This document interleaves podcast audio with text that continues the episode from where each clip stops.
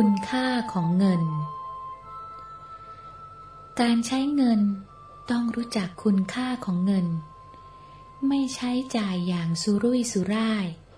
ไม่เป็นคนใจใหญ่ใจโต ไม่รู้จักเก็บ อย่างนี้ต้องเป็นขี้ค่าของเงินไปตลอดชีวิต ต้องรู้จักคำนึงถึงเวลาหาเงินบ้างว่า กว่าจะได้มานั้น เหนื่อยยากแค่ไหน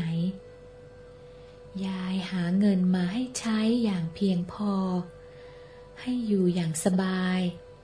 หาทั้งหยาบทั้งละเอียด ต้องเข้าที่ตามสมบัติอยู่ทุกวัน ถ้าหามาแล้ว บริวารได้กินอยู่อย่างสบาย ได้สร้างบารมีสะดวก ยายก็สบายใจ ถ้าหาให้ครบตามที่กำหนดไว้เพียงพอ ก็จะได้พักหลับตาบ้าง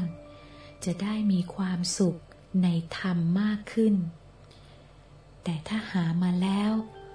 บริวารเอาไปใช้ไม่คุ้มค่า อย่างนี้หาเท่าไหร่ก็ไม่พอ ต้องเหนื่อยในการหาสมบัติไปจนตาย จะใช้เงิน ต้องดูอย่างยาย ใช้ให้คุ้มค่า เงินที่ยายหามาให้ใช้ ต้องใช้อย่างมีประโยชน์มากที่สุด